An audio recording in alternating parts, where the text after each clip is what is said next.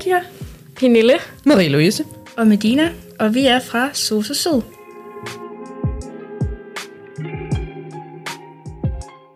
I denne podcast vil vi komme ind på, hvad det vil sige at være ung og hjemløs. Vi har været ude og besøge en medarbejder på Den Blå Oase i Åben Rå, hvor hun vil fortælle om, hvad de gør for de hjemløse. I 2021 var der ca. 6.000 hjemløse danskere. En tredjedel var unge mellem 18 til 29 år. Sidste år 2022 blev der talt 5.789 hjemløse. Det er det laveste tal, som er målt de seneste fire år. Vive er en af dem, der laver optællingen hver andet år. De vurderer, at der er et stort mørketal, fordi det er ikke alle hjemløse, der opsøger væresteder, varmestuer eller herberg.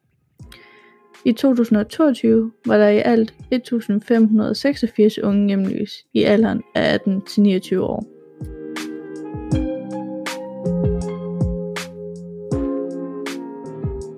Og jeg hedder Christa, og jeg har arbejdet her i 11 år på Den Blå Oase. Kan du ikke præsentere den, den blå oase og, og hvad I ellers har her? Men Blå Oase er et værested for misbrugere, ensomme og øh, psykisk syge, socialt udsatte, sådan bredt. Og det er et sted, man kan komme hen, hvor vi ikke stiller nogen krav. Man kommer her anonymt. Øh, alle kan komme her. Øh, det vi så tilbyder, det er, som navnet siger, et, et sted at være. Du kan være påvirket, når du er her. Øh, det, du må bare ikke indtage noget, når du er her.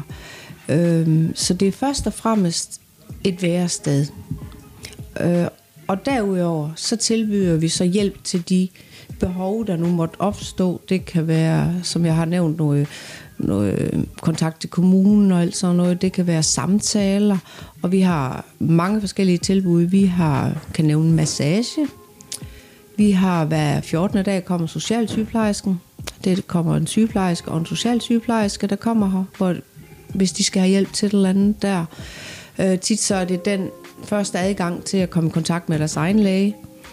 Øh, ja, hvad tilbyder vi mere? Vi har hver 14. dag kommer der en tandlægebus, og så har vi de øh, mere dagligdags aktiviteter, kan vi sige. Vi har noget, øh, noget sang, vi har spil, man kan komme og spille, og vi laver udflugter, vi har juleaften, og i vinterhalvåret, nu er det lidt kortere i år, fordi vi har fået mindre penge, der har vi et nødherberg for hjemløse heroppe på anden sal. Øh, og det er noget, staten betaler, derfor at det er gratis for dem, der kommer og bor her. Normalt skal man betale på et forsorgshjem, det skal man ikke her. Og bare et rart og hyggeligt sted at være. Ja, det er et rart og hyggeligt sted at være. Det er for, for nogle borgere, er vi faktisk den familie, de ikke selv har. Men øh, hvad tilbyder den blå oase egentlig hjælp til? Ja, det var jo som det, jeg var inde, inde på lige før. Vi har jo en socialrådgiver ansat, og vi plejer egentlig også at have socialrådgiver studerende. Så det kan være øhm, søge ydelse, det kan være ja, meget kontakt til det offentlige, ansøgninger om alt muligt, det være så hjælpemidler, og det, vi hjælp til økonomien, få lavet budgetter, og kontakt til banker, kontakt til familie også, hvis der er noget, der er kontakt til andre relationer. Alt, hvad man sådan egentlig kan have svært ved i dagligdagen, hjælper vi med. Vi kører hvis nogen de skal i retten, så kører vi med i retten, så vidt det er muligt i hvert fald. Hvem kommer i den blå oase? Altså sådan målgruppen? Vi har ikke så mange helt unge. Øh, jeg vil tro, at øh, det starter vel, det er nok midt sidst 30'erne, og så opad. Jeg har også en del pensionister, det får gennemsnittet gevaldigt meget op. Det skal lige nævnes også, at øh, vi har jo køkken her, og vi har god hjemmelavet mad, og det er der rigtig mange, der benytter sig af. Vi har tit over 60 besøgende på en dag. Er det ikke lidt humlen ved et værsted, at man skal kunne komme med de problemer, man har, og så måske kunne udvide sit netværk, men muligvis nogen, der er i samme situation eller noget, der ligner? Jo, det kan man sige. Øh, du kan møde nogen, der har de samme problemer, som du har her. Dem havde borgeren nok mødt alligevel et eller andet sted. Vi møder dem der, hvor de er. Øh, vi kommer ikke med, at nu skal du i behandling. Nu skal du, nu skal du. Det gør vi ikke. Men hvis de vil have hjælp, så er vi der. Ja, vi har 18 boliger også.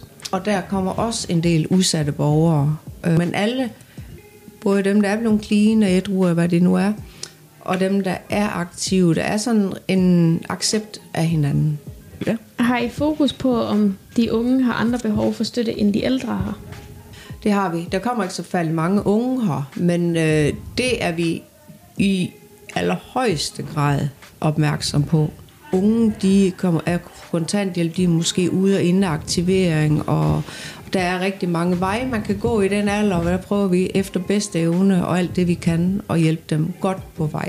Hjælper dem til at tage de rigtige valg, øh, kontakt de relevante myndigheder, øh, ja. måske hjælpe dem med at finde et sted at bo, som ikke lige er i deres nære omgangskreds, og sådan hvis det er det, de skal. Men vi er meget opmærksom på, ja. at de unge, de godt kan øh, stå og mangle en anden hjælp end de ældre. Hvordan hjælper I de hjemløse i området? Altså, Nu har du jo forklaret om herberget og, og hvordan, men, men er der ellers andet?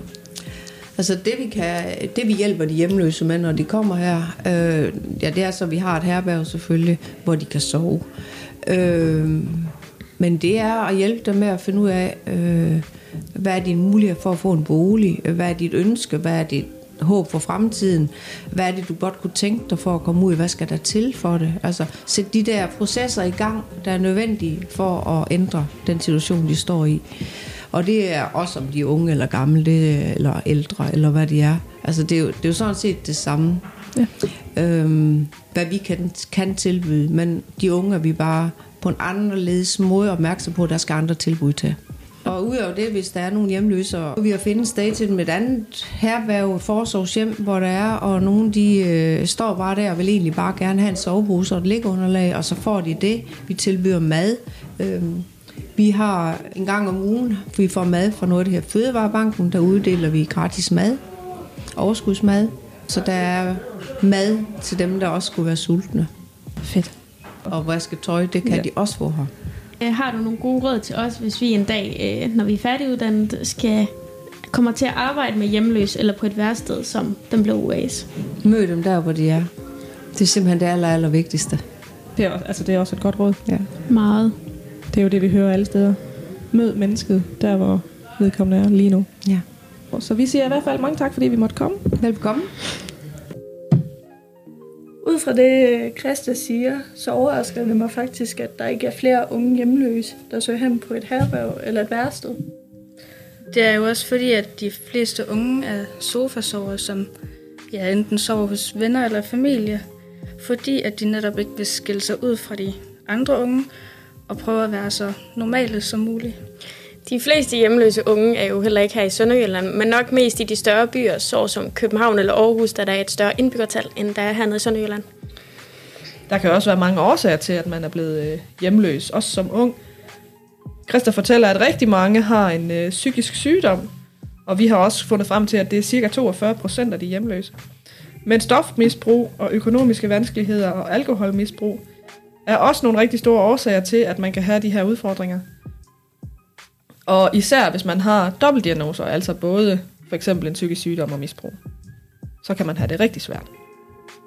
Altså, jeg har også und- undersøgt, at øh, en tredjedel af hjemløse unge faktisk tidligere har været anbragt i deres barndom. Og cirka en 40 procent af dem har både en psykisk lidelse eller et misbrugproblem. Men de fleste anbragte unge får jo heller ikke den støtte, de har brug for, eller bliver forberedt på, hvad der skal ske, efter de er fyldt 18 år. Her sker der jo også et kæmpe skridt fra øh, barndommen til øh, voksenlivet. Et øh, skift, der er hårdt for alle, men især hvis man har udfordringer. Det er også fordi, at de skifter fra den ene forvaltning eller til den anden, og det betyder egentlig, at de hurtigt bliver tabt i systemet, og at der ikke sker en opfølgning på de unge, når de er væk. Ja, så kan man jo nemt ende på gaden hos en ven eller på en sofa, øh, hvis man ikke bliver samlet op af systemet eller har det store netværk, der kan hjælpe en på den rette vej. Vi har lært rigtig meget om, hvorfor man er hjemløs, og hvilken hjælp man kan få, og hvor. Øh, Og når det så er sagt, så vil vi sige rigtig mange tusind tak for denne gang, og vi håber, at I har fået en lige så lærerig oplevelse. Moin fra Sosu Syd.